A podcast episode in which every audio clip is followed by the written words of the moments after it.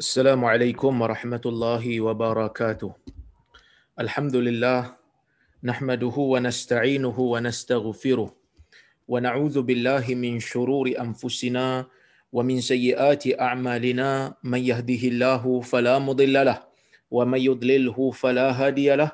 أشهد أن لا إله إلا الله وحده لا شريك له واشهد ان محمدا عبده ورسوله اللهم صل وسلم على محمد وعلى اله وصحبه اجمعين اما بعد Muslimin dan muslimat yang dirahmati oleh Allah Subhanahu wa taala sekalian, alhamdulillah pada malam ini kita dapat berhimpun sekali lagi bersama-sama untuk kita sambung perbincangan kita berkaitan dengan kitab Riyadhus Salihin Ah, yang ditulis oleh Al-Imam An-Nawawi rahimahullah seorang ulama daripada Damsyik yang bermazhab dengan mazhab Al-Imam Asy-Syafi'i rahimahullah. Tuan-tuan dan puan-puan yang dirahmati oleh Allah Subhanahu wa taala sekalian, kita insya-Allah hari ini masih lagi berada dalam uh, bab yang ke-23 di dalam kitab Riyadhus Salihin iaitu bab yang berkaitan dengan al-amr bil ma'ruf wan nahy 'anil munkar bab yang berkaitan dengan kewajipan untuk menyeru orang lain kepada kebaikan dan mencegah orang lain daripada kemungkaran. Dan insya-Allah hari ini kita akan masuk kepada hadis yang keenam eh, di dalam bab ini dan hadis yang ke-191 ah, di dalam keseluruhan kitab. Kata al-Imam An-Nawawi rahimahullah, As-Sadis an Ummil Mu'minin Ummil Hakam Zainab binti Jahsh radhiyallahu anha أن النبي صلى الله عليه وسلم دخل عليها فزعا يقول لا إله إلا الله ويل للعرب من شر قد اقترب. فتح اليوم من ردم يأجوج ومأجوج مثل هذه وحلق بأصبعيه الإبهام والتي تليها. فقلت يا رسول الله anahliku wa fina salihun? Qala na'am idza kathura al khabath muttafaqun alaih bermakna hadis ni riwayat al imam al bukhari dan muslim daripada sahabat yang sama. Jadi kalau orang sebut hadis ni muttafaqun alaih muttafaqun alaih maksud muttafaqun alaih ialah hadis riwayat al imam al bukhari dan muslim. Yang mana kedua-duanya meriwayatkan daripada sahabat yang sama. Kalau Imam Bukhari riwayatkan daripada Anas, Muslim meriwayatkan daripada Jabir. Kedua-dua hadis tersebut teksnya hampir sama, kita tak namakan dia sebagai muttafaqun alaih kerana sahabat berbeza. Jadi ni kita kena faham istilah ni supaya kita tak tersalah anggap dengan mengatakan muttafaqun alaih itu hadis Bukhari dan Muslim riwayatkan walaupun daripada sahabat yang berbeza. Tidak. Dia mesti daripada sahabat yang sama. Apa maksud muttafaqun alaih? Muttafaqun alaih ialah hadis yang disepakati ke atasnya.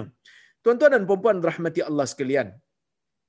Kata Al-Imam Nawawi rahimahullah, As-Sadis, hadis yang keenam, Al-Ummil Mu'minin, daripada Ummil Mu'minin, Ummil Hakam, Ha, itu gelaran dia yang kita panggil sebagai kunyah. Ummul Mukminin Ummil Hakam. Ummil Mukminin ni Allah Taala bagi. Wa azwajuhu ummahatuhum. Allah Taala bagi gelaran Ummul Mukminin ni kepada isteri-isteri Nabi sallallahu alaihi wasallam yang mana orang lain tak boleh pakai gelaran ni. Walaupun kita dah sebut dalam kuliah yang pertama saya dulu dah sebut dah yang mana dalam kuliah yang pertama ha, Riyadhus Salihin kita waktu PKP kali pertama. Ha, ni dah PKP kali kedua. Hari ni dah perak PKP pula. Kan? baru dapat berita perak kena PKP pula. Jadi samalah orang perak dengan orang Selangor sekarang ni. Ha, moga-moga tuan-tuan ha, kita terus bersabar dan ini ujian daripada Allah nak tengok sejauh mana kesabaran kita ya. Baik. Masa PKP kali pertama dulu saya dah sebut dah bahawasanya kunyah iaitu nama gelaran yang dimulakan dengan abu ataupun dimulakan dengan ummu ia merupakan sunnah ha, yang diamalkan oleh Nabi sallallahu alaihi wasallam dan tradisi ini diteruskan oleh sahabat-sahabat dan juga ah, mereka-mereka yang datang selepas daripada sahabat. Dan ini merupakan budaya orang Islam zaman dulu yang mana mereka selain daripada nama sebenar mereka ada yang kita panggil sebagai kunyah iaitulah nama gelaran abu bagi lelaki ummu bagi perempuan dan disandarkan kepada kebiasaannya nama anak mereka anak yang paling besar. Ha, jadi tuan-tuan dan puan-puan rahmati Allah sekalian. Sunat untuk kita mengambil abu ataupun ummu. Macam saya abu muaz lah. Anak lelaki sulung saya anak lelaki yang besar saya muaz. Jadi saya abu muaz. Ummu muaz umpamanya kan jadi tuan-tuan dan puan-puan rahmati Allah sekalian, ini merupakan sunnah. Tetapi di sana ada pengecualian. Ha, di sana ada pengecualian yang mana gelaran abu ni orang lelaki boleh pakai. Cuma ulama berbeza pendapat. Boleh tak pakai gelaran Abul Qasim? Kerana Abul Qasim ialah gelaran bagi Nabi sallallahu alaihi wasallam. Kerana Nabi sallallahu alaihi wasallam ada anak yang bernama Al-Qasim, maka Nabi digelar sebagai Abul Qasim, ayah kepada Qasim. Di sana ada hadis Nabi sallallahu alaihi wasallam kata tasammu bismi wala taktanu bikunyati. Kamu berikanlah nama, pakailah nama aku kata Nabi. Wala taktanu bikunyati. Kamu jangan ah, jangan pakai gelaran aku. Kerana gelaran Nabi ni orang biasa panggil Nabi dengan gelaran ni. Ya Abul Qasim. Ha, kerana hadis ini ada sebab dia. Nabi larang ni kerana ada sebab. Kerana pada satu hari ada seorang sahabat panggil, Wahai Abul Qasim, Nabi pun toleh. Dia kata, Ma iya ke aratu ya Rasulullah. Aku bukan panggil kamu, wahai Rasulullah, aku panggil Abul Qasim lain. Maka Nabi SAW akhirnya melarang sahabat yang lain untuk memakai nama yang sama kerana Nabi tidak mahu terganggu ha, dengan gelaran yang sama ni. Takut orang panggil orang lain, orang nabi yang yang yang toleh. Ha, nabi banyak lagi kerja lain nabi banyak urusan lain nak diuruskan daripada nak melayan benda-benda yang bukan dipanggil khas untuk dia. Jadi nabi tak bagi. Adakah larangan ini berkekalan sehingga nabi wafat ataupun tidak? Ulama berbeza pendapat dan ni telah pun saya huraikan waktu kuliah yang pertama kita. Dan untuk ummu jadi untuk abu ni kalau boleh janganlah pakai. Ha, cuma ada sebahagian ulama yang membenarkan dia kata kerana kalau kita tengok ha, kepada hadis tersebut Nabi tak bagi kerana Nabi tak nak terganggu. Sekarang Nabi dah tak ada. Jadi illah ataupun punca larangan itu telah pun tak ada maka boleh dipakai. Ya. Ini bagi lelaki. Manakala bagi orang perempuan di sana ada juga ha, ada juga pengecualian nak pakai nama ummu ni jangan pakai ummul mukminin. Kenapa Ummul Mukminin tak boleh? Kerana dia khas untuk Nabi Muhammad sallallahu alaihi wasallam punya isteri sahaja. Isteri Nabi je boleh pakai Ummul Mukminin. Ah puan-puan jangan nak pakai Ummul Mukminin kerana dia ada hukum yang khas. Siapa yang dapat gelaran Ummul Mukminin ni dia dapat hukum khas. Apa dia? Lepas Nabi wafat dia tak boleh kahwin lain. Dan dia akan bersama dengan Nabi Muhammad sallallahu alaihi wasallam di dalam syurga. Dan dia merupakan ibu kepada orang-orang yang beriman. Baik. Zainab binti Jahash meriwayatkan radhiyallahu anha Zainab merupakan isteri Nabi sallallahu alaihi wasallam yang Nabi nikahi setelah daripada dia ni diceraikan oleh Zaid bin Harithah. Yang mana hikmah pernikahan Nabi dengan Zainab ni adalah untuk membatalkan eh, untuk membatalkan budaya uh, orang dok anggap anak angkat macam anak sendiri. Ha, jadi Nabi wasallam nikah dengan Zainab setelah Zaid ceraikan dia nak tunjuk Ah, kepada orang Arab pada masa tu Zaid tu bukan anak kandung Nabi tetapi dia adalah anak angkat Nabi yang tidak ada yang tidak ada hubungan nasab yang tidak ada hubungan mahram sama sekali yang boleh dinikahi. Ya dia bukan macam menantu sebenar. Yang mana Zainab radhiyallahu anha mengatakan anna nabiy sallallahu alaihi wasallam dakhala alaiha fazi'a. Nabi sallallahu alaihi wasallam masuk berjumpa dengan dia dalam keadaan Nabi sallallahu alaihi wasallam ketakutan. Nabi bimbang, Nabi risau. Kemudian Nabi mengatakan yaqul la ilaha illallah. Nabi masuk aja jumpa Zainab.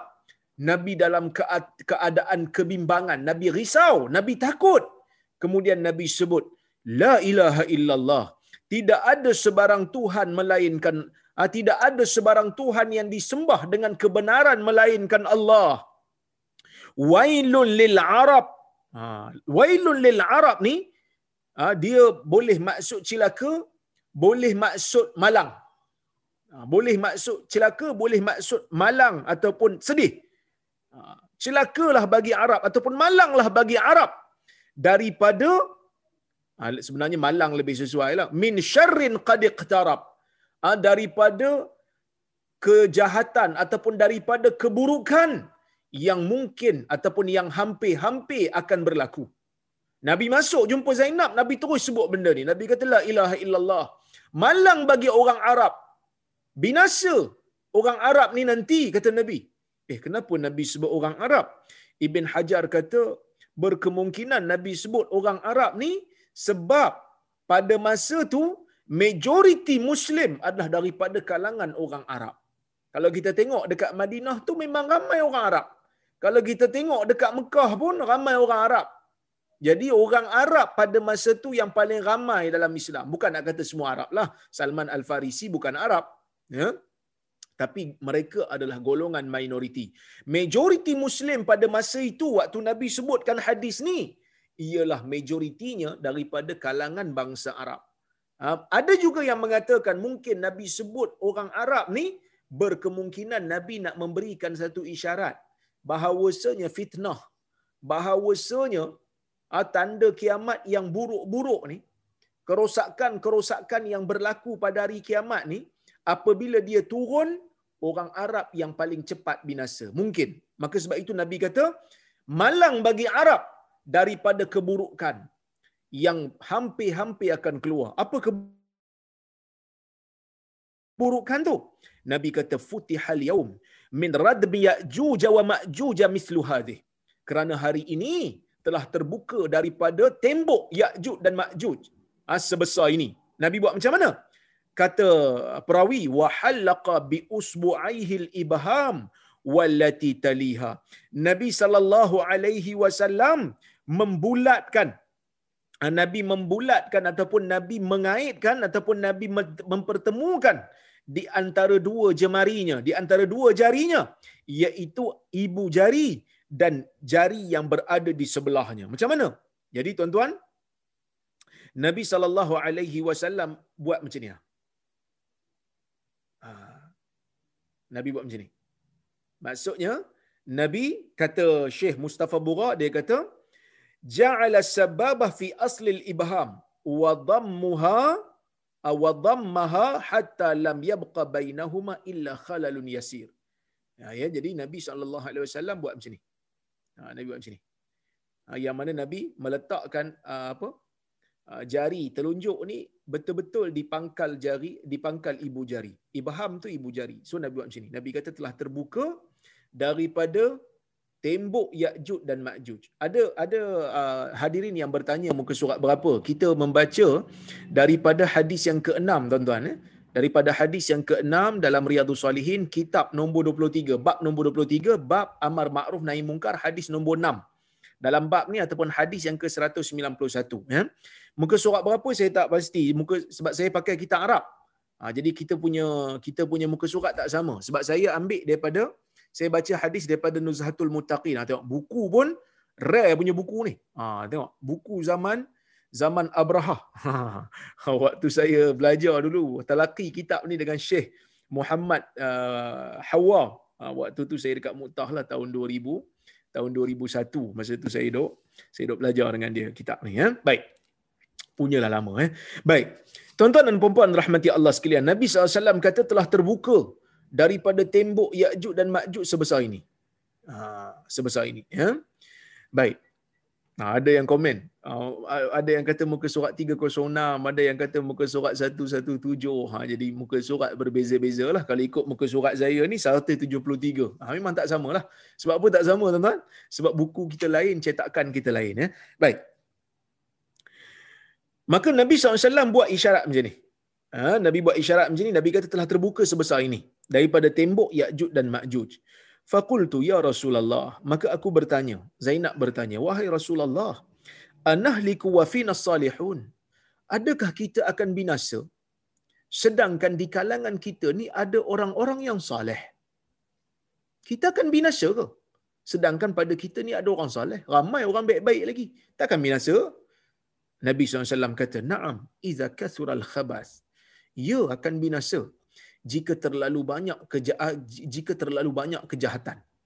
Maka akan binasa. Bila banyak sangat kejahatan, orang baik, orang baik akan akan tidak mampu untuk melawan kejahatan. Maka sebab itu tuan-tuan dan puan-puan rahmati Allah Subhanahu wa taala sekalian, Nabi sallallahu alaihi wasallam ah, mewajibkan kita untuk mengerjakan amar ma'ruf nahi mungkar supaya kemaksiatan, kerosakan, keburukan tidak berleluasa. Yang mana bila keburukan berleluasa, kejahatan berleluasa, sampai satu ketika nanti bila Allah Azza wa Jal nak turunkan bala bencana, pada waktu tu kita tak boleh lagi untuk halang bala bencana tu walaupun ada di kalangan kita ni orang-orang saleh tetapi jika orang saleh tidak mampu lagi untuk melakukan apa-apa maka pada ketika itu mereka akan binasa kesemuanya. Baik, tuan-tuan dan puan-puan rahmati Allah sekalian. Nabi menyebutkan tentang Ya'juj dan Ma'juj. Kita tahulah ha, Ya'juj dan Ma'juj merupakan di antara makhluk Allah Azza wa Jalla yang dijumpai oleh Zulkarnain. Diceritakan dalam surah Kahfi yang mana Zulkarnain membina tembok.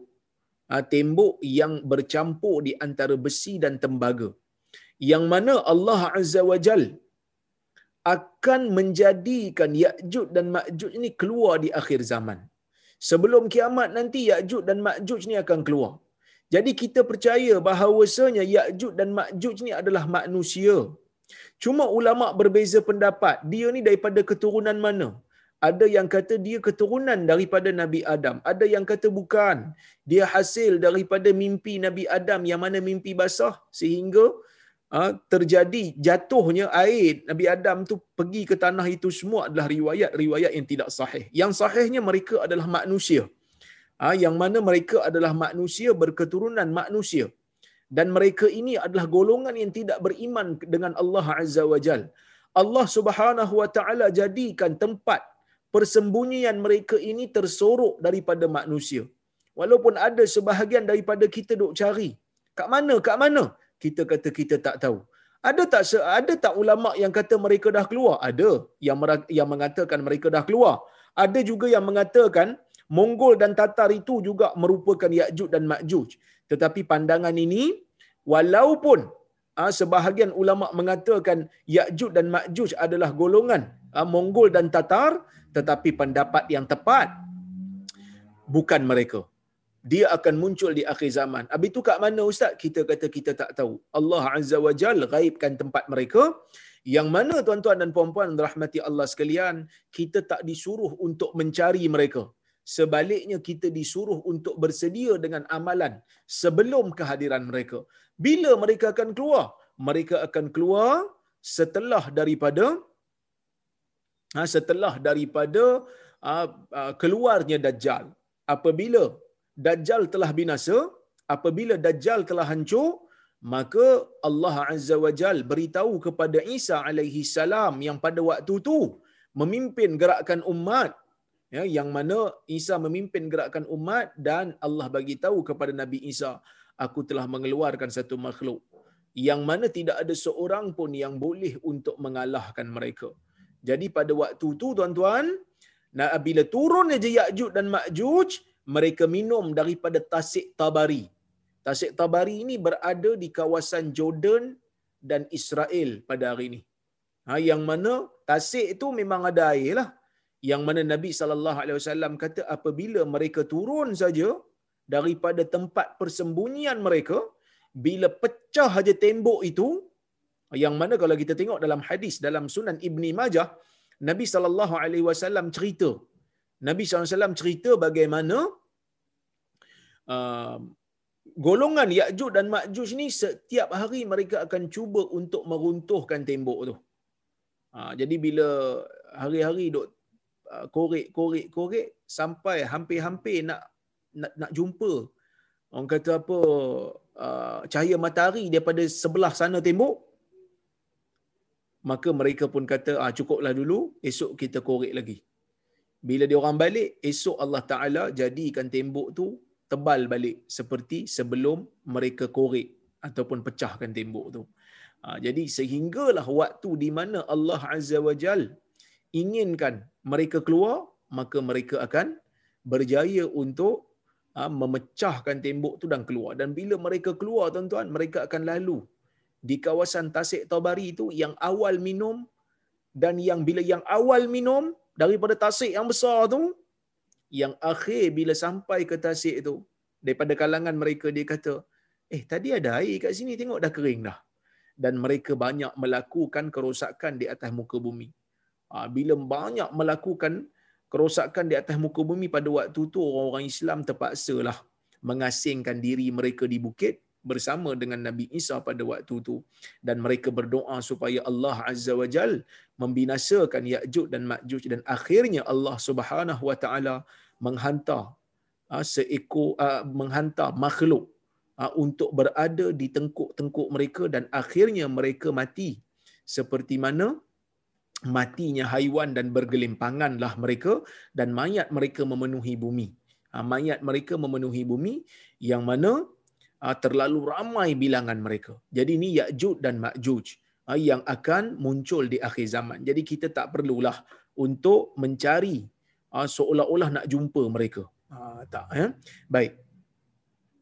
Jadi tuan-tuan dan puan-puan yang rahmati Allah sekalian. Um, bila kita berinteraksi dengan hadis-hadis akhir zaman, bila kita berinteraksi dengan hadis-hadis akhir zaman ni, yang pertama tuan-tuan, kita kena tahu bahawasanya apa saja yang berlaku di akhir zaman ni sebahagiannya adalah disebabkan oleh kerana kerosakan yang berlaku di atas tangan manusia. Ha, kerosakan yang berlaku di atas tangan manusia. Dan yang kedua, kita jangan hanya menyerah tetapi perlu untuk melakukan perubahan, perlu untuk terus melaksanakan kerja amar ma'ruf dan nahi mungkar. Maka sebab itu tuan-tuan dan puan-puan yang rahmati Allah Subhanahu wa taala sekalian, kalau kita tengok ha, dalam hadis ni pun Nabi sallallahu alaihi wasallam bila dia tahu tembok Ya'juj dan Ma'juj telah terbuka sedikit, ha, Nabi tak diam. Nabi tak hanya berserah tetapi Nabi tetap memberikan peringatan kepada para sahabat dan kepada kita supaya kita bersedia. Itu yang kedua. Yang ketiga tuan-tuan, apabila kita membaca Ha, tanda-tanda kiamat ni ataupun peristiwa-peristiwa yang bakal berlaku sebelum kiamat kita kena terima seadanya seperti mana yang diceritakan oleh Nabi Muhammad sallallahu alaihi wasallam. Kita tak boleh mentakwilkan dia di luar daripada apa yang disebutkan oleh oleh dalil kalau tidak ada keperluan untuk mentakwilkan.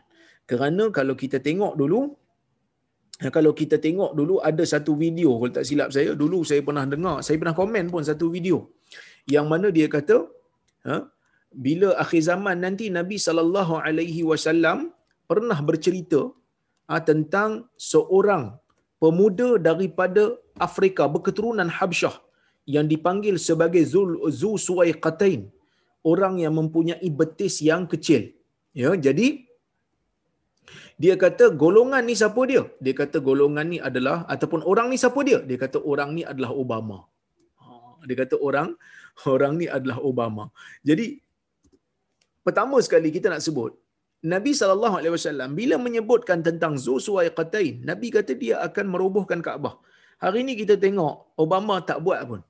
Dan dia pun telah turun daripada uh, uh, uh, kerusi Presiden Amerika Syarikat.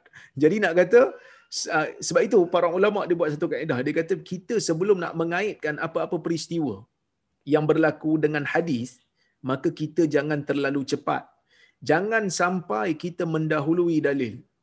Ha, kerana apa? Kerana bimbang. Kita kaitkan satu peristiwa dengan dalil sedangkan nanti pengakhirannya tak sama. Maka siapa-siapa yang kata Obama adalah zu suaqatain ha, maka dia terpaksa untuk kata oh, tafsiran saya ni kurang tepat. Kerana dia turun daripada presiden masyarakat syarikat pun alhamdulillah Kaabah kita still ada. Ha, dia tak robohkan kan pun Kaabah kita itu pertama. Yang kedua ada satu video yang kata Ya'juj dan Ma'juj ni bukan manusia. Dia adalah dia adalah lava. Lava gunung berapi. Yang mana dia kata Ha, bila dalam dalil diceritakan Ya'juj dan Ma'juj ni bila dia turun daripada daripada bukit-bukit, daripada tempat persembunyian mereka, dia akan menghancurkan semua benda. Sama macam lava gunung berapi lah. Bila dia keluar je daripada gunung, ha, dia akan membakar semua, merosakkan semua benda. Tapi kalau kita tengok dalam hadis, Nabi SAW memang sebut mereka adalah manusia. Nabi SAW sebut Allah Ta'ala akan akan binasakan mereka dengan Allah Ta'ala hantar ulat-ulat yang ada pada hidung haiwan-haiwan Allah Ta'ala akan letakkan di di tengkuk-tengkuk mereka dan mereka akan mati. Dan mereka akan mati dan bergelimpangan. Bumi akan menjadi penuh dengan mayat-mayat mereka. Dan mereka minum daripada tasik tabari. Orang yang awal minum, minum, minum, minum sehingga yang akhir kata, eh, ha? ini macam, apa, tasik ini tadi macam ada air. Tapi tak ada. Sebab apa tak ada? Sebab mereka telah minum. Jadi maksudnya, kita bila ber, berinteraksi dengan dalil-dalil yang berkaitan dengan tanda-tanda kiamat, kita jangan mendahului dalil, jangan terlalu cepat sangat. Jangan cepat sangat kerana bimbang. Kita uh, telah uh, uh, menyebutkan sesuatu dalam agama ini, sesuatu yang Allah Azza wa Jal dan Nabi SAW tidak maksudkan. Ya? Baik, kata Syekh uh, Mustafa Bura ketika mensyarahkan hadis ni, dia kata, yahsulul halak al-am bisababi kasratil ma'asi wa intishariha wa in kasura salihun. Yang mana tuan-tuan kata Syekh Mustafa Bura kebinasaan yang umum akan berlaku. Akan berlakunya kebinasaan yang umum apabila berlaku banyaknya maksiat dan berkembangnya maksiat. Walaupun orang-orang baik itu ramai dalam tempat tu. Tapi akan binasa tempat tu. Binasa dari sudut apa? Pertama dunia akan binasa. Macam mana dunia akan binasa? Bila maksiat berleluasa kita tak mampu nak kawal. Orang dok tengok maksiat orang akan tertarik dengan maksiat. Orang nak buat maksiat. Sebab itu Islam ni dia tak bagi. Orang yang buat maksiat dia tak bagi untuk berbangga dengan maksiat dan untuk me menzahirkan maksiat. Sebab apa?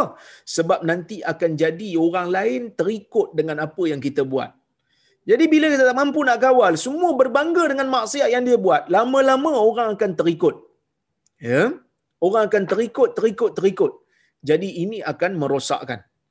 Ha, bila zina berleluasa, bila minum arak berleluasa, bila mencuri berleluasa, bila rasuah berleluasa, maka akan berlakulah kehancuran di dalam kehidupan manusia. Ha, berlaku kehancuran di dalam kehidupan manusia secara keseluruhannya. Sebab bila berlaku rasuah dalam sesebuah pentadbiran, maka tidak ada keadilan. Kuasa menjadi mainan orang-orang yang ada duit. Kuasa menjadi mainan bagi orang-orang yang ada kabel. Keadilan tidak dapat untuk ditegakkan. Itu pertama. Yang kedua, bila minum arak beramai-ramai, maka pada masa itu manusia hidup dalam keadaan tidak berakal. Sama seperti haiwan. Dan apabila ya zina berleluasa maka runtuhlah institusi keluarga. Lahir anak-anak tidak tidak mempunyai keluarga yang yang stabil. Maka akhirnya anak-anak ini akan terbiar dan lama-lama akan menjadi penjenayah. Tuan-tuan dan puan-puan yang dirahmati Allah sekalian. Ha, sebab itu Islam tidak memberikan ha, tidak membenarkan kita tidak memberikan kita ruang untuk meraihkan maksiat yang berlaku. Setidak-tidaknya kita benci dengan jiwa. Setidak-tidaknya kita benci dengan hati kita. Tak mampu sangat dah. Ha, nak tegur tak boleh. Nak ambil tindakan tak boleh. Takut dia apa-apakan kita. Akhirnya setidak-tidaknya kita kata bencilah dengan jiwa supaya kita tak terikut. Ajar anak kita. Ajar cucu kita untuk benci ya, untuk bencikan perkara maksiat yang berlaku di depan mata. Ah, bukan benci pelaku maksiat tu. Benci maksiat yang dia buat. Pelaku dia tu kita dakwah sampai dia boleh berubah. Alah ustaz nanti dia kata kat saya, saya ni baik sangat ke sampai nak tegur dia? Kita kata saya pun kita kata kita pun tak baik sangat. Tetapi kita juga harapkan bila kita ada buat satu benda yang tak betul, awak tolonglah tegur saya. Cuma kali ni Allah Taala bagi saya Ah, bagi saya hak untuk saya menegur awak. Jadi sekarang saya tegur awak. Nanti bila awak nampak saya buat satu benda yang tak betul. Bila awak nampak saya buat benda maksiat, awak pula tegur saya kerana itu hak yang Allah Ta'ala berikan kepada awak untuk tegur saya. Itu pertama. Yang kedua, kata Syekh Bura, bayan syu'mil ma'asi. Ha, Nabi sallallahu alaihi wasallam menyebutkan tentang malang yang akan dibawa oleh maksiat. Apa dia? Akan berlaku kebinasaan di dunia dan di akhirat bagi orang yang membiarkan maksiat berlaku di tempat dia tanpa buat apa-apa. Yang ketiga al-masaib ta'ummun nasi jami'an salihin wa fasidin. Musibah-musibah ni kalau dia turun dia akan kena pada manusia semuanya. Sama ada saleh ataupun tak saleh sama ada baik ataupun jahat walakinnahum yub'atsuna ala niyatihim tetapi mereka akan dibangkitkan di hari kiamat berdasarkan niat mereka mungkin ada orang kata eh tak adil lah ustaz orang yang buat maksiat tu tak apalah kalau Allah nak turunkan bala kat dia ni orang yang tak jahat pun kena ni dia kena ha, tapi dia akan dibangkitkan berdasarkan niat dia kalaulah kata niat dia tu bukan untuk buat maksiat maka dia selamatlah Cuma kenapa dia kena? Sebab dia duduk dengan orang yang buat maksiat tapi dia tak buat apa-apa. Ha? Baik. Al-hasu ala inkaril ma'asi wa man'i uqu'iha. Yang mana Nabi SAW dalam hadis ni ha, bagi tahu kat kita, galakkan kita untuk membantras kerosakan, membantras maksiat yang berlaku dan kalau boleh kita halang, kita halang. Sebab itu Nabi SAW kata, Naam iza kasural khabath bila ditanya oleh Zainab, adakah kita akan binasa sedangkan ramai orang-orang yang saleh di kalangan kita? Nabi kata, ya. Kalau banyak sangat kejahatan. Kalau kamu tidak mahu untuk binasa, jangan benarkan kerosakan, jangan benarkan kejahatan, jangan benarkan benda yang Allah Ta'ala murka berleluasa dalam negara kamu dan tempat kamu. Baik. Tuan-tuan dan puan-puan rahmati Allah sekalian. Kita pergi kepada hadis yang kedua dalam ah, dalam kuliah hari ini iaitu hadis yang ketujuh dan hadis yang ke-192 dalam keseluruhan bab ini. As-sabi' kata al-Imam An-Nawawi rahimahullah, As-sabi' an Abi Sa'id al-Khudri radhiyallahu anhu wa 'anil Nabi sallallahu alaihi wasallam qala Iyyakum wal julus fi turuqat faqalu ya Rasulullah ma lana min majalisina bud natahaddatsu fiha فقال رسول الله صلى الله عليه وسلم فإذا أبيتم إلا المجلس فأعتوا الطريق حقه. قالوا وما حق الطريق يا رسول الله؟ قال غض البصر وكف الأذى ورد السلام والأمر بالمعروف والنهي عن المنكر. Muttafaqun alaih. Ha, ini pun hadis muttafaqun alaih.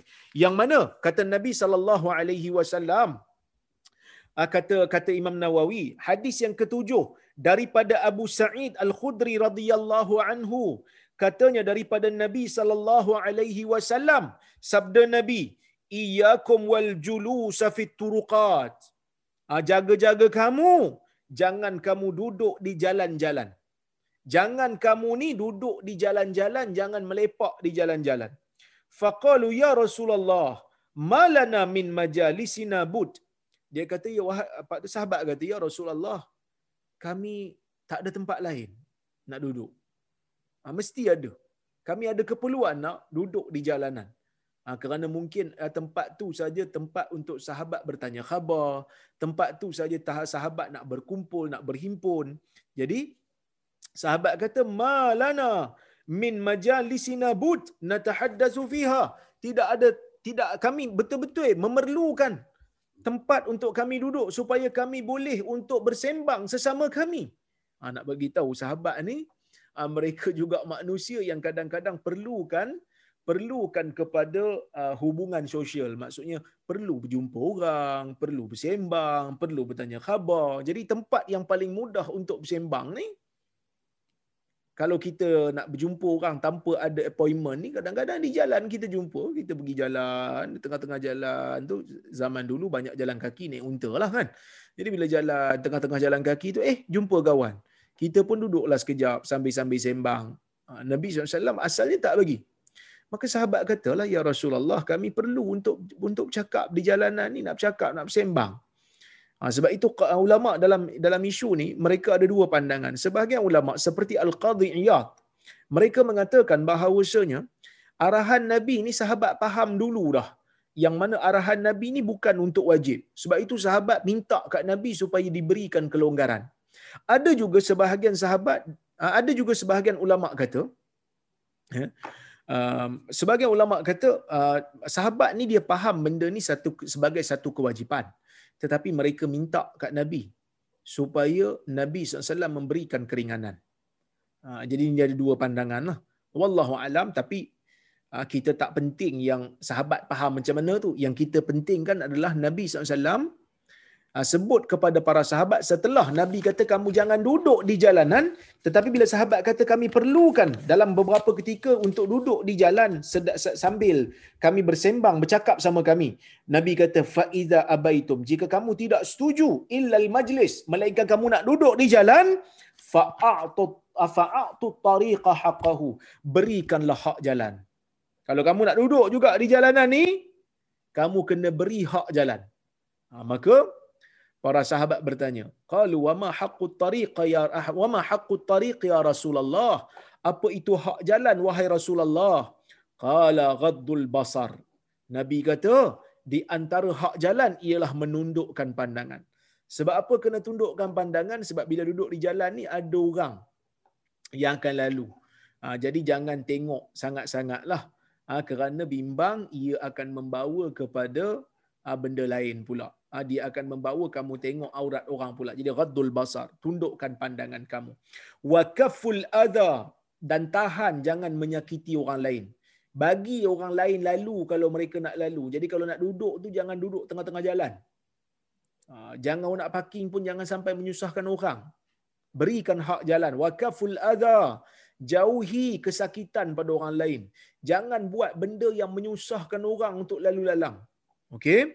Waraddus salam dan jawab salam bagi orang yang memberi salam kepada kamu wal amru bil ma'ruf dan suruh orang buat benda baik wan nahyu anil munkar dan cegah orang buat benda mungkar. Jadi ni hak-hak jalan yang Nabi sallallahu alaihi wasallam ajarkan kepada para sahabat yang duduk di jalanan bersembang di sana. Apa dia? Pertama, Ghadul basar lah jaga pandangan. Jangan duk tengok orang, jangan duk usah orang, orang pun tak selesa. Dah lah kita duduk kat situ, kita duk tengok aja kan. Di anak-anak anak dara nak lalu pun takut. Wakaful adha, cuba untuk halang keburukan, cuba untuk halang benda yang menyusahkan orang. Kalau ada ah, kita ni parking tengah-tengah jalan sampai jadi jam jalan, kita ketepikan.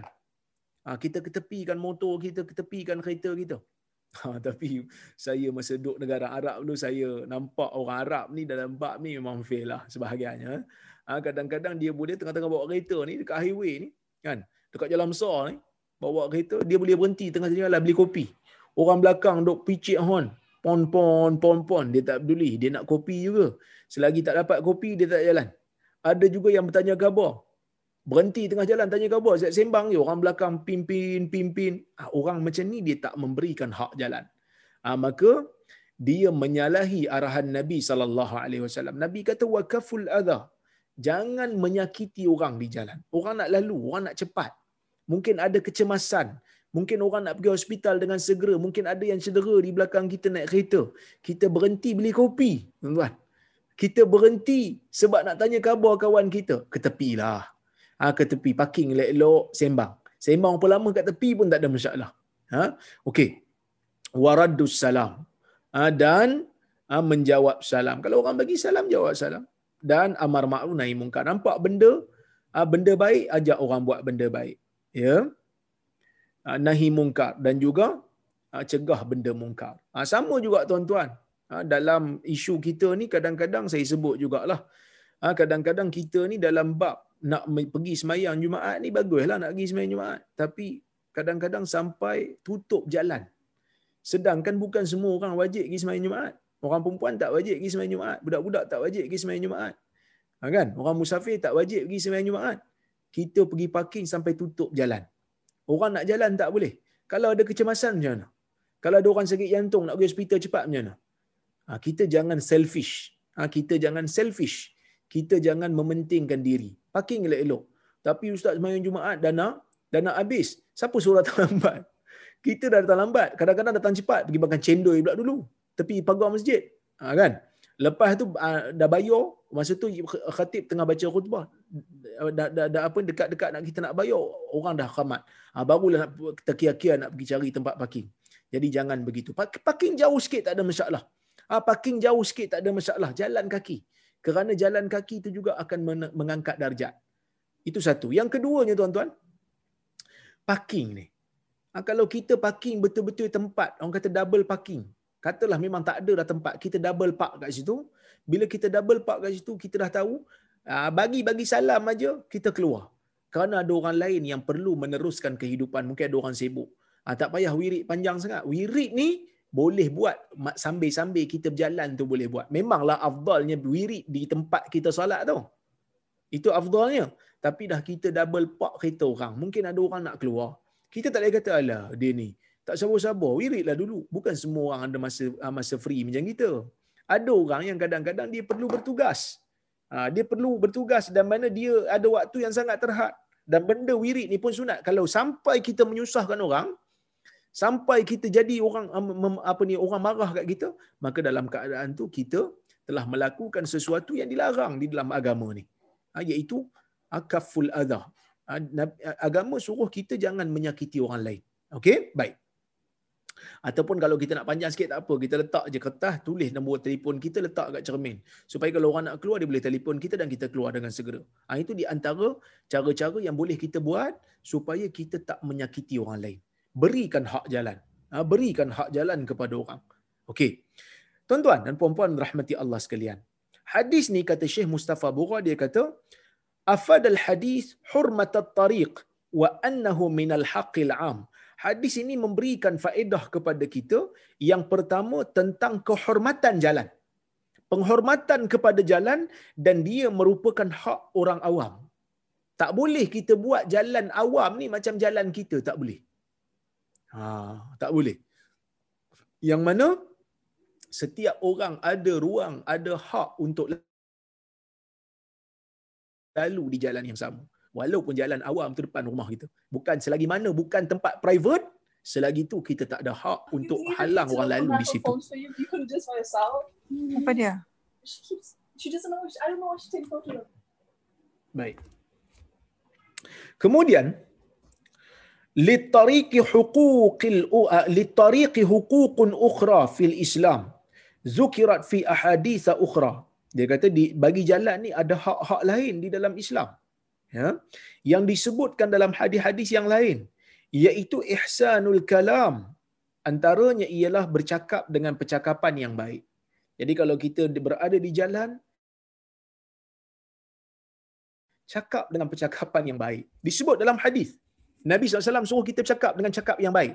Dan sebenarnya tuan-tuan dan perempuan, benda ni memberikan kita uh, satu emosi yang baik. Bila kita bercakap benda yang baik, kita tak ada nak marah orang kat jalan. Ni kadang-kadang orang silap ambil apa? Silap bagi signal lagi pun kita duk maki dia. Kan? Uh, orang tu tersilap.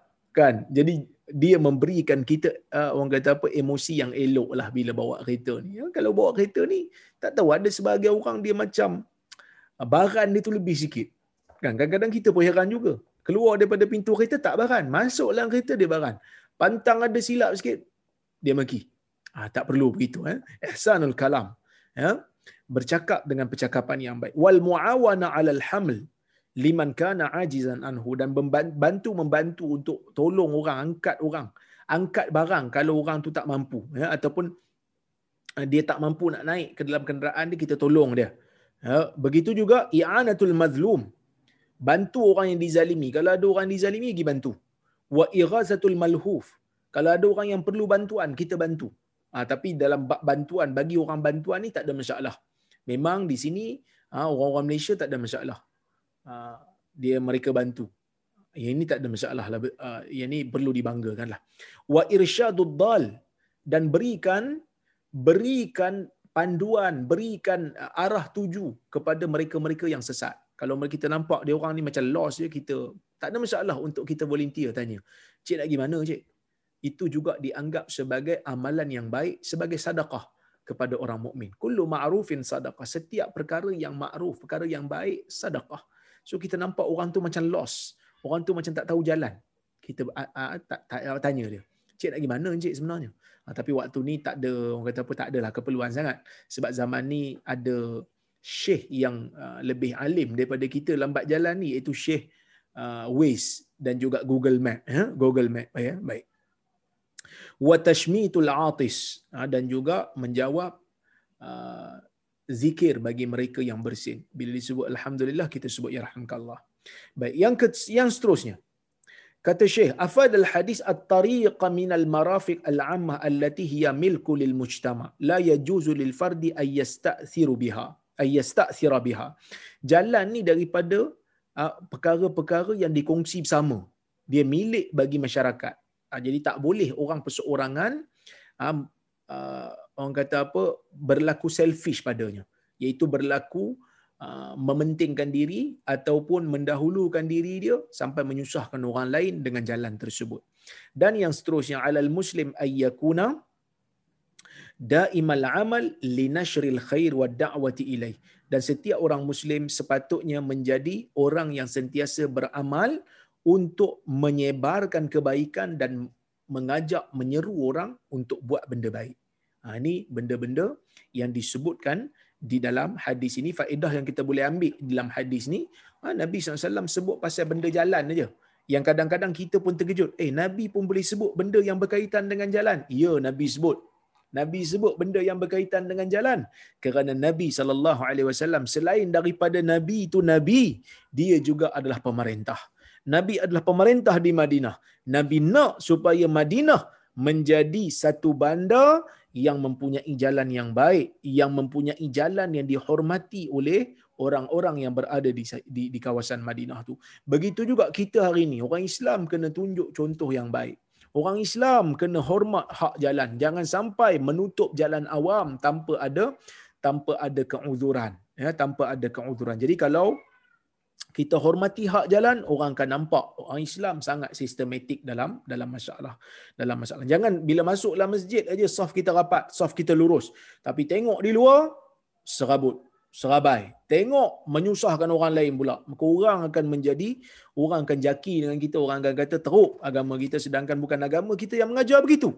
Sedangkan yang menjadi macam tu adalah diri kita sendiri. Ha, baik. Kita tengok hadis yang berikutnya.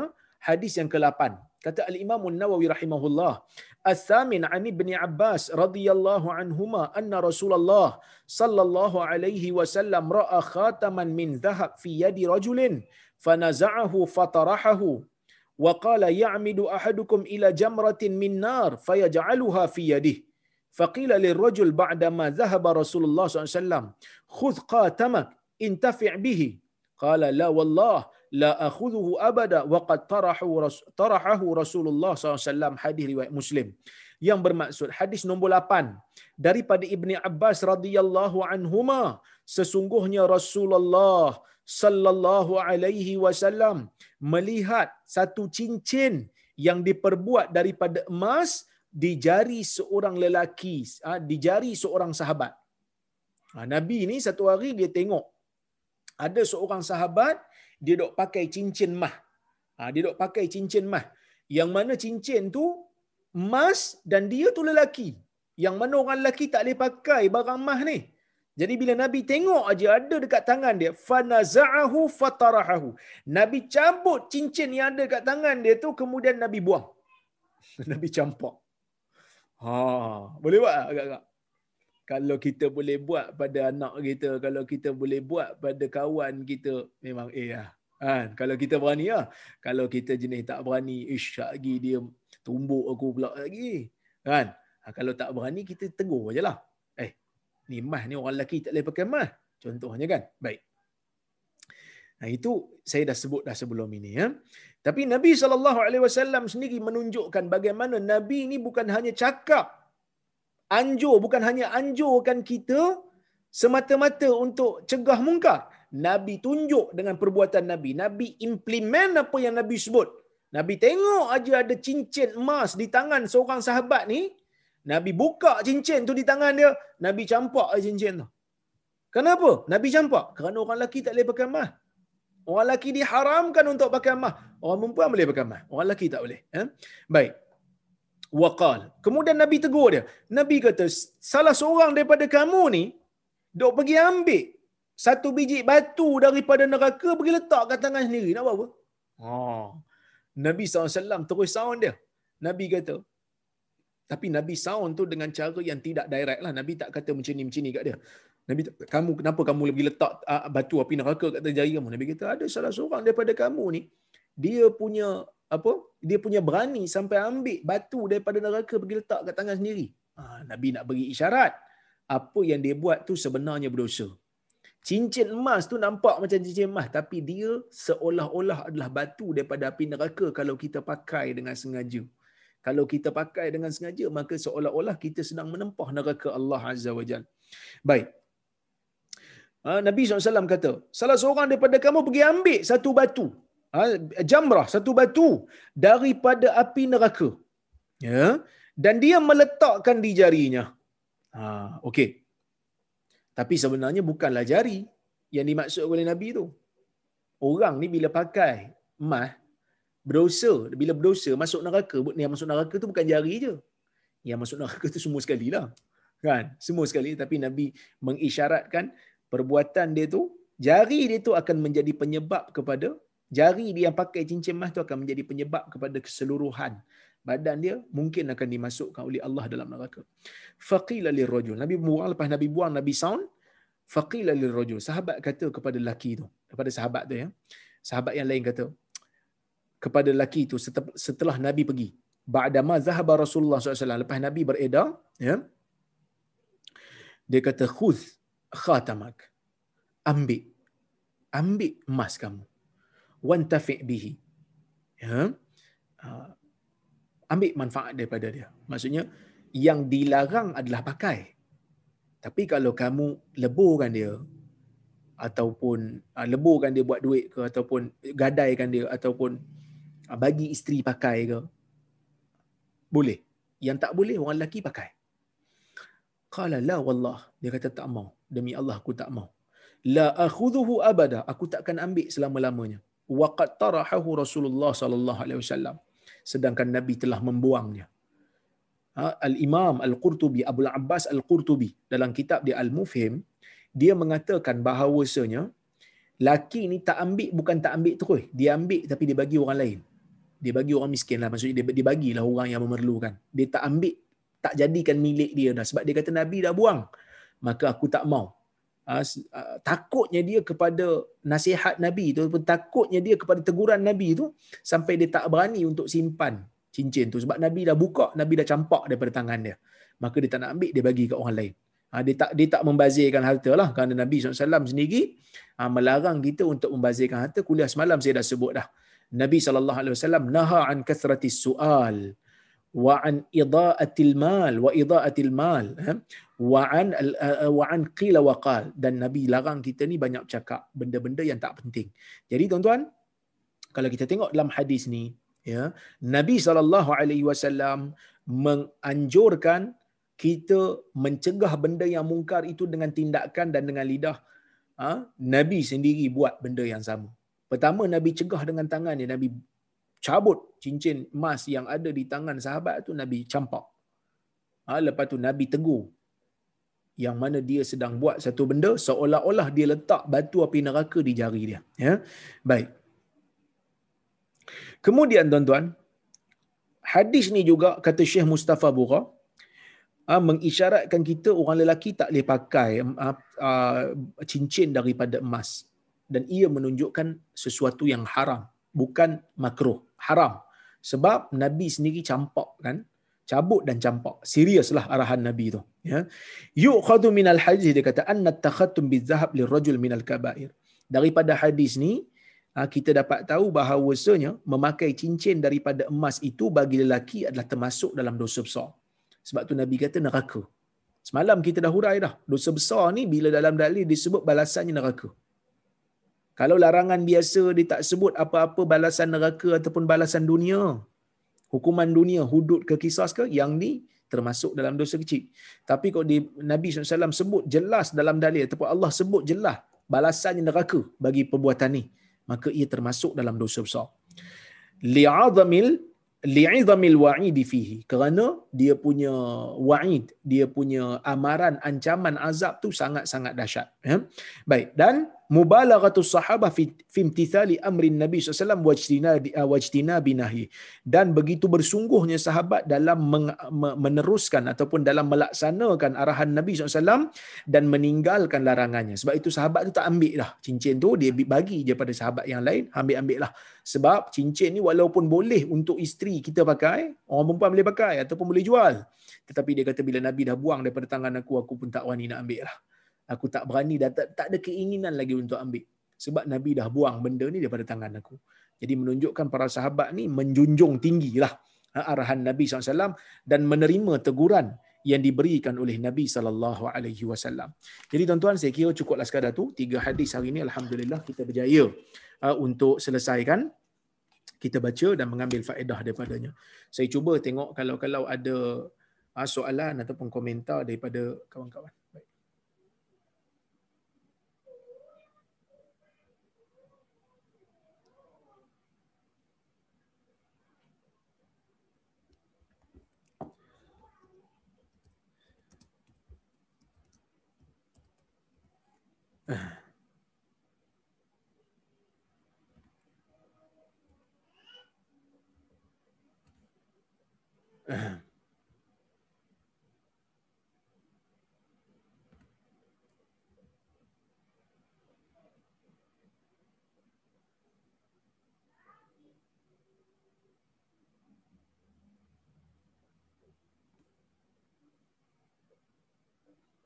Banyak soalan ni. Ya.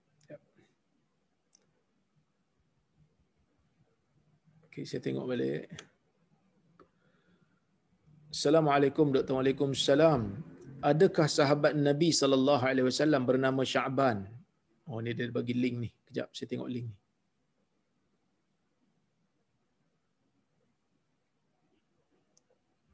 Lambat pula dia buka.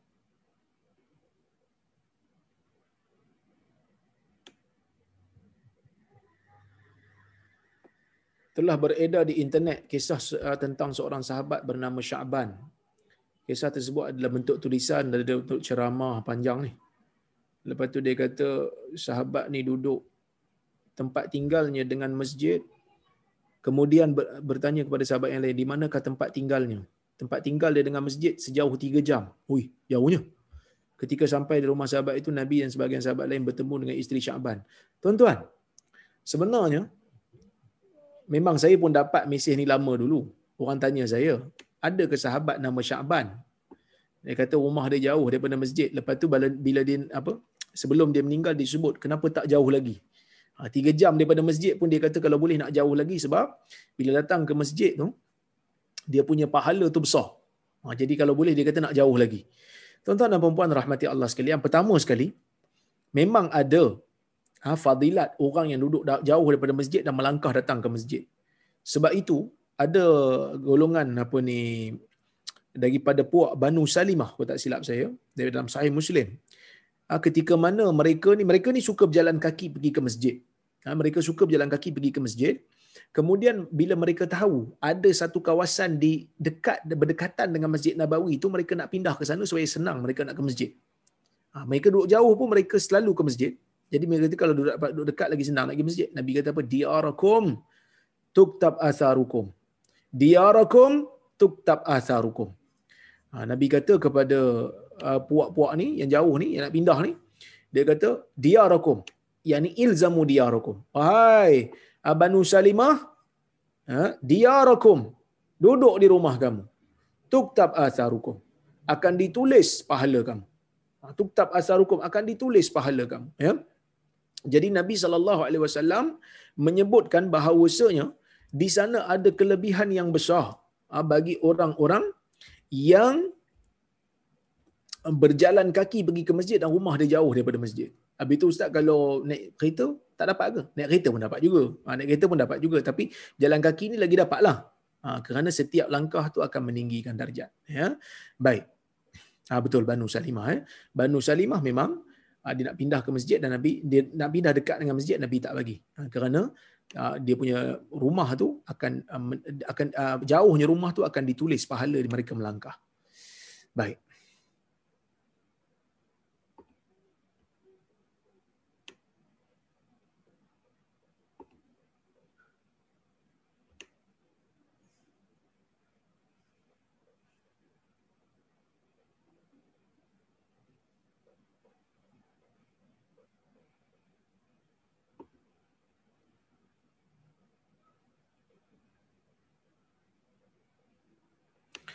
Assalamualaikum Ustaz. Waalaikumsalam. Apa persediaan kita sebelum berdepan Ya'juj dan Ma'juj? Pertama, kita kena persediakan diri kita dengan iman dan dengan ilmu. Yang mana dengan iman dan dengan ilmu inilah yang akan menjadikan kita akan terselamat. Eh, bila zaman Dajjal ni muncul tuan-tuan, dia bawa syurga dengan neraka. Syurga dia neraka Allah. Neraka dia syurga Allah dan dia boleh uh, dengan sihir dia tu dengan uh, petipu daya dia tu boleh hidup ke orang mati. Nampak macam dia bunuh orang tu. Tapi itu semua adalah sihir dia. Jadi kalau kita ni jenis tak ada ilmu kita akan mudah terikut. Sebab tu tak ada jalan lain untuk kita selamat daripada dajjal daripada uh, bencana-bencana di akhir zaman maksiat-maksiat ni melainkan adalah kita membaca ah, hadis-hadis Nabi sallallahu alaihi wasallam yang berkaitan dengan benda ni supaya kita bersedia. Sebab tu Nabi cerita kat kita supaya kita bersedia. Supaya kita bersama dengan golongan kebenaran walaupun majoriti tak bersama dengan golongan kebenaran itu. Baik. Assalamualaikum Ustaz. Waalaikumsalam. Apa pandangan Ustaz dengan apa pendapat ustaz dengan pandangan Yarsir Qadhi dalam masalah Ya'juj dan Ma'juj? Saya tak pasti apa pandangan uh, Dr. Yasir Qadhi. Dia seorang ulama yang bagi saya dia seorang ilmuwan yang baik. Pandangan-pandangan dia banyak yang bagus. Cuma saya tak pasti pandangan dia tentang Ya'juj dan Ma'juj apa dia. Cuma baru-baru ni saya ditanya oleh satu orang. Saya tak dengar sendiri. Tapi ada orang kata dia cuba untuk mengatakan Ya'juj dan Ma'juj ni macam zombie. Wallahu alam, pertama pandangan itu saya tak nampak disebut dalam dalil. Tak nampak disebut dalam dalam dalil jadi kita tak boleh cakap. Kita hanya berpada dengan apa yang disebut dalam dalil. Kerana benda ni benda gaib tuan-tuan. Tak ada siapa yang tahu melainkan apa yang disebut dalam dalil saja. Bila Nabi sebut macam tu, kita sebut macam tu lah. Ha? Nabi je yang tahu benda ni. Nabi bagi tahu tara tu, tara tu je lah kita pegang. Ha? Wallah.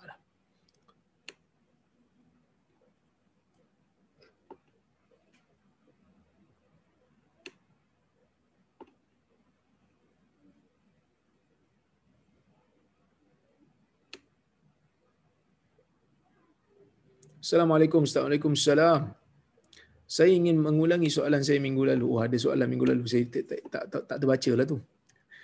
Sebab bata, apa ni keza ni sangat kecil. Kadang-kadang dia ter, ter, terlangkau. Eh? Dah hilang pula soalan. Mana tadi?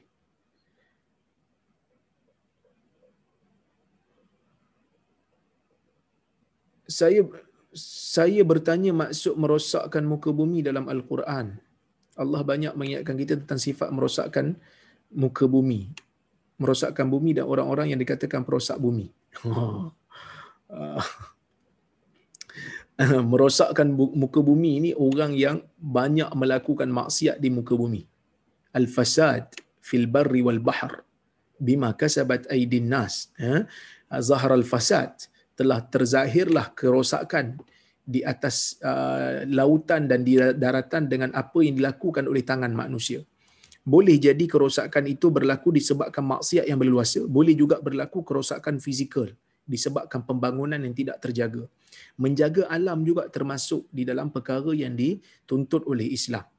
Ha, sebab itu Nabi SAW tak benarkan kita ni merosakkan alam dari sudut pergi buang air besar, buang air kecil di tempat orang berteduh umpamanya. Nabi tak bagi.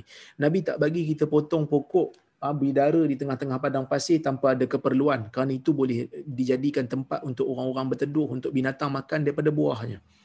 Maka sebab itu kalau kita tengok ah, kedua-duanya boleh dimaksudkan. Ah, kedua-duanya boleh dimaksudkan tetapi lebih spesifiknya adalah melakukan kerosakan. Secara inilah melakukan maksiat di atas muka bumi itu lebih utamalah. Kerana al-Quran itu merupakan kitab hidayah. Wallahu a'lam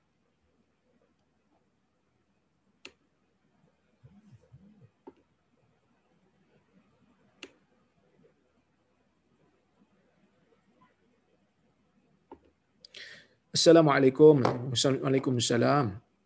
Anak yang lahir luar nikah, contoh hasil rogol, kenapa banyak ujian mereka dapat sedangkan ibu bapa, kedua-dua ibu bapa yang buat kesalahan, contohnya tidak waris, warisi harta, tiada wali nikah, masyarakat pandang serong, adakah ini dikira satu ujian Allah untuk anak tersebut atau ada hikmah lain? Okey. Pertama sekali tuan-tuan, dalam isu anak zina ni, sepakat ulama anak zina ni dia tak salah. Bahkan semua riwayat yang kata anak zina tak masuk syurga adalah hadis yang palsu dan terlalu lemah. Tak sahih semuanya. Okey. Ada riwayat yang sebut anak zina tak masuk tak masuk syurga. Tapi ini hadis yang tidak sahih. Sedangkan anak zina ni kalau dia baik dia ada ruang masuk syurga. Ha, dia ada ruang yang hak yang sama macam anak yang bukan anak zina. Tetapi dari sudut nasab, nasab dia sabit tak dengan mak dia sepakat ulama nasab dia kepada mak dia sabit. Tetapi nasab dia kepada ayah zinanya ada khilaf dalam kalangan para ulama. Majoriti ulama daripada empat mazhab kata ayah zina tidak boleh binkan nama anak dia kepada dia. Manakala minoriti ulama pandangan uh, uh, Ishaq bin Rahoya pandangan ni juga dinukilkan daripada um, satu pandangan dalam uh, mazhab Hambali iaitu Ibn Taymiyah dan juga Ibn Al-Qayyim menyebutkan uh, berpandangan dengan pandangan begini. Mereka mengatakan bahawasanya Al-Hasan Al-Basri juga berpendapat uh, seperti mana dalam riwayat menyebutkan ini pandangan dia.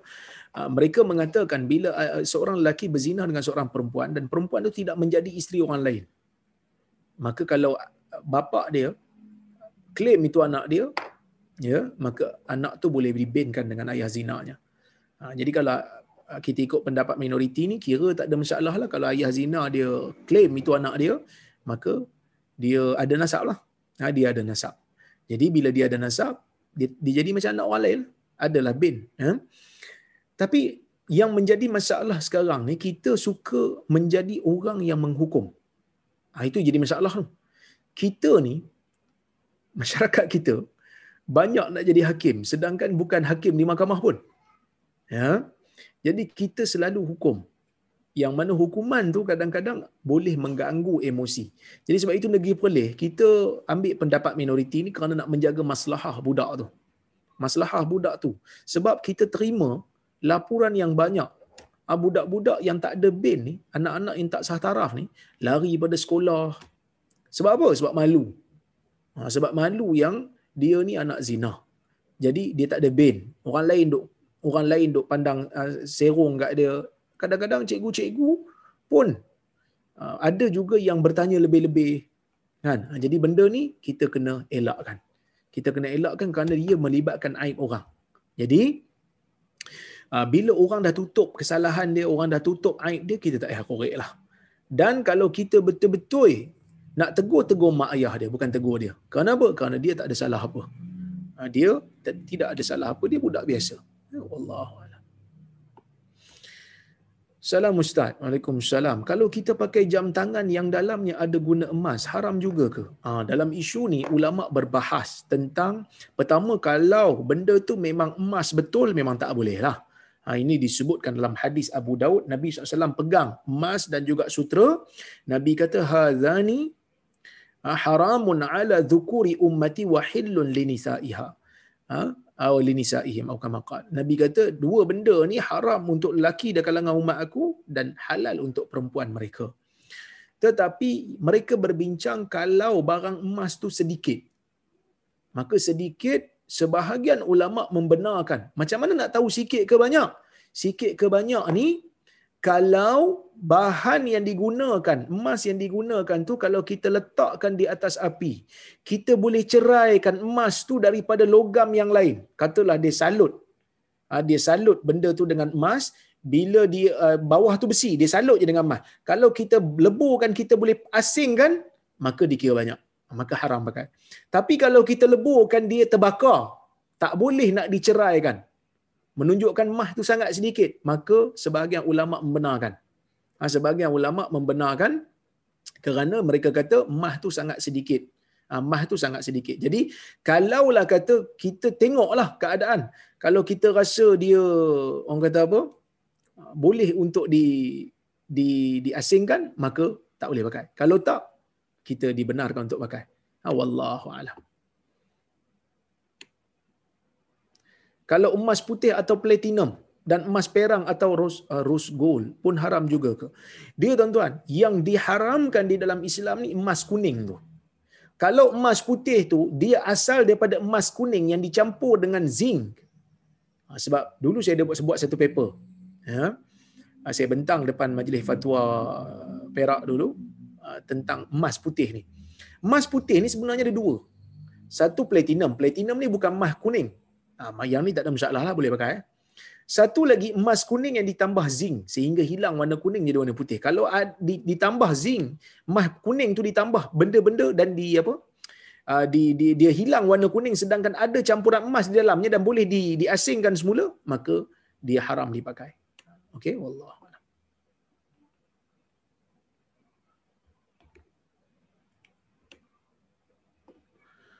Assalamualaikum warahmatullahi wabarakatuh. Apakah hadis tentang mati pada hari Jumaat di mana syahid itu betul ke?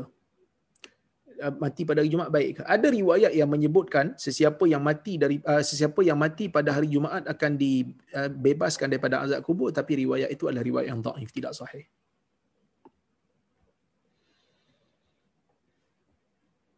Assalamualaikum warahmatullahi sekarang ramai orang orang Melayu suka makan buah sebelum meal main, main meal berdasarkan sunnah Nabi. Adakah hadis sahih yang menggalakkan amalan ini ada dalam sahih Muslim? Nabi SAW ambil buah dulu sebelum makan makanan yang lebih berat. Demikian disebut oleh Imam Nawawi. Kalau boleh kita makan buah dulu kerana ia lebih lembut uh, untuk untuk perut. Baik untuk kesihatan juga. Ha, baik.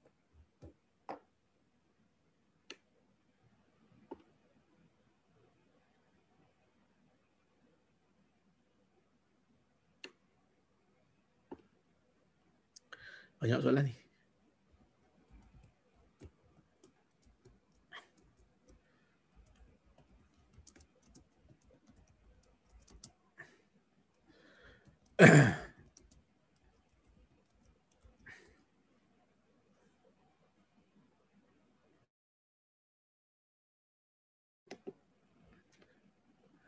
Tengok soalan berikutnya.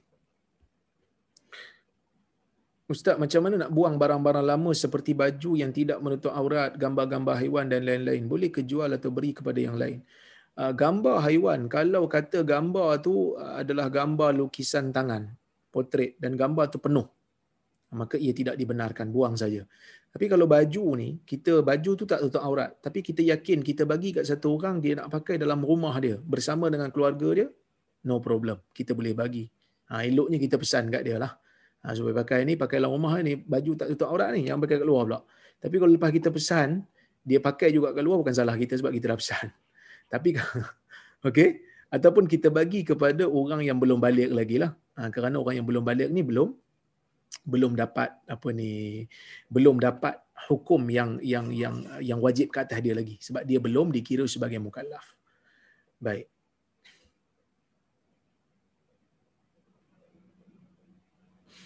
Okey.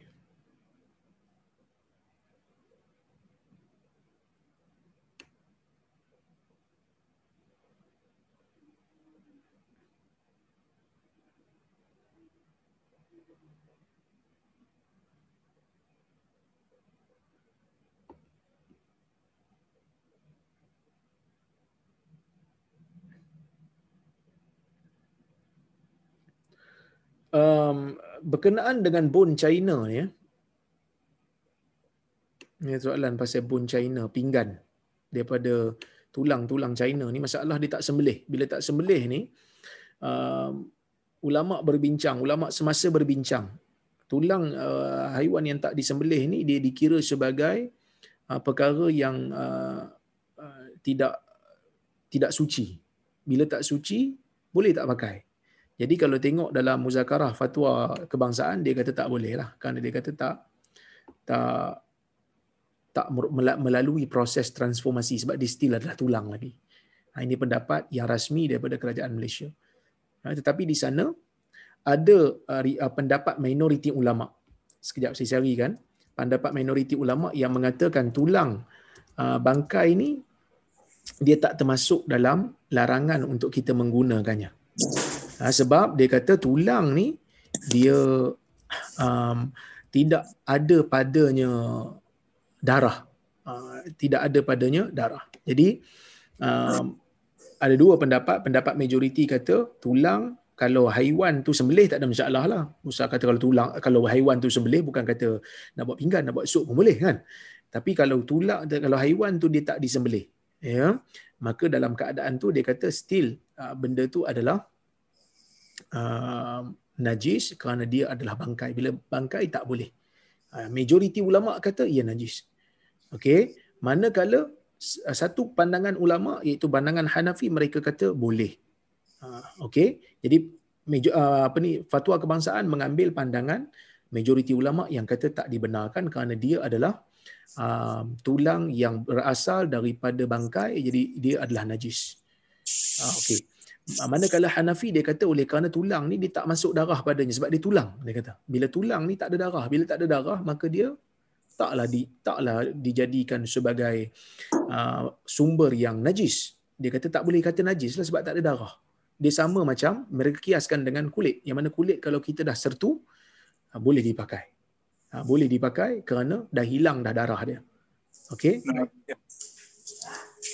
Kemudian ini juga pendapat yang uh, kata pendapat apa ni yang mengatakan boleh ini adalah pendapat uh, Ibn Taymiyah juga. Okey, ada dua pendapat. Tapi yang rasminya daripada fatwa Malaysia kata tak boleh lah dia ambil pendapat mazhab Syafi'i dan pendapat majoriti ulama. Mengenai Ya'juj Ma'juj dan tembok besi, mungkinkah ia bentuk metafora? Tidak, dia adalah yang asal. Diceritakan dalam Quran secara jelas, mereka adalah manusia. Demikian yang Allah Taala cerita dalam surah Al-Kahf.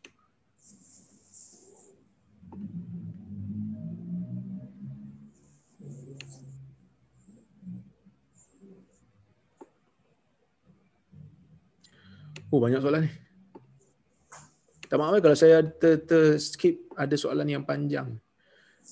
Assalamualaikum warahmatullahi wabarakatuh. Kenapa tak boleh emas dan sutra untuk lelaki? Kerana dia memang khas untuk perempuan. Ha, dia memang khas untuk perempuan. Allah Ta'ala tak bagi untuk orang lelaki pakai. Mungkin kerana dia mengganggu jugalah emosi lelaki. Tak nampak kelelakian yang sejati tu. Pakai perak, no problem. Pakai besi, no problem. Pakai platinum, no problem. Emas untuk orang perempuan. Ha, sutra untuk orang perempuan. Ha, cuma sutra ni diberi keringanan lah kalau sedikit hmm. yang yang dia punya bentuk uh, jangan lebih daripada daripada empat jari. Uh, jangan lebih daripada empat jari dia punya keluasan pada pakaian kita. Uh, itu kalau ada sikit saja sutra seluas itu daripada pakaian kita keseluruhan yang tu tidak menjadi masalah. Selebih daripada itu tak boleh. Sebab itu ulama semasa sekarang ni mereka berbeza pendapat uh, necktie yang diperbuat daripada uh, sutra asli adakah dibenarkan ataupun tidak ulama yeah. berbeza pendapat. Ha, sebahagian ulama yang semasa ini mereka kata dibenarkan sebab mereka mengkiaskan. Ha, mereka mengkiaskan um, empat jari itu dengan tai sebab dia kata tai bila nabi sallallahu alaihi wasallam uh, bila nabi kata boleh pakai ha, um, uh, sutra yang tak lebih daripada empat jari dia kata tai pun banyak tu ya juga tai itu banyak tu lah juga. Maka dibenarkanlah dia kata. Uh, di antara ulama-ulama yang uh, membenarkan kita pakai tai yang berasal daripada sutra ni antaranya lah. Aku tak silap saya saya baca dulu fatwa Mesir. Fatwa Mesir dia dia benarkan. Ha dia benarkan. Manakala sebahagian ulama yang lain ya seperti panel Islam web mereka tidak membenarkan. Kerana dia kata yang dibenarkan oleh nabi tu kalau dia bersekali dengan pakaian yang yang uh, yang bersekali dengan pakaian asal kita bukan satu pakaian yang lain. Macam dia kata macam tai itu satu pakaian yang lain. Ha, jadi ada dua pandangan dalam masalah ni ha, dua pandangan. Ha, kedua-duanya ada dalil. Ha, kedua-duanya ada dalil. Yang mana dalil mereka sama. Yang mana mereka yang tak benarkan dia kata sebab nabi tak benarkan pakai sutra. Yang mana yang mereka yang yang benarkan dia kata sebab ada hadis nabi sallallahu alaihi wasallam mengatakan uh, Nabi membenarkan um, sahabat-sahabat pakai apa ni Nabi sendiri pakai pakaian yang ada di hujungnya tu harir sedikit daripada sutra dan dia jangan lebih daripada empat uh, saiz empat empat jari. Okey, baik. Seperti mana dalam Sahih Muslim. Jadi kalau tanya saya lebih selamat jangan pakailah. Tapi kalau nak pakai pada pendapat fatwa Mesir yang mengatakan boleh, maka tidak menjadi masalah sebab ada dalilnya. Itu jangan lebih daripada empat jari lah. Wallahu a'lam. Jadi tuan-tuan cukuplah sekadar tu saya rasa malam ni saya jawab soalan. InsyaAllah kalau ada soalan lain saya um, uh, saya, uh, saya saya jawab pada kuliah akan datang insya-Allah. Jadi apa yang baik daripada Allah, apa yang buruk datang daripada kelemahan diri saya, saya mohon maaf kalau ada terkasar bahasa tersilap kata terima kasih kepada Haji Shah terima kasih kepada Haji Hamid yang menganjurkan majlis pada malam ini aku lu qauli hadza wa astaghfirullahal azim li wa lakum assalamualaikum warahmatullahi wabarakatuh Waalaikumsalam. Waalaikumsalam. Terima kasih Ustaz. Assalamualaikum. Ustaz. Terima kasih Ustaz. Terima kasih Ustaz. Assalamualaikum warahmatullahi Waalaikumsalam warahmatullahi Terima kasih Ustaz. Assalamualaikum. Assalamualaikum warahmatullahi wabarakatuh. Jazakallahu khairan Ustaz. Selamat Bye. beristirahat. Terima kasih Ustaz. Ustaz. Selamat bila keluar. Assalamualaikum warahmatullahi Waalaikumsalam. Selamat PKP semua ya. InsyaAllah. Barakallah fi. Wa antum jazakumullah khair. Terima kasih Doktor. Selamat PKP. PKP. Join the club. Join the club.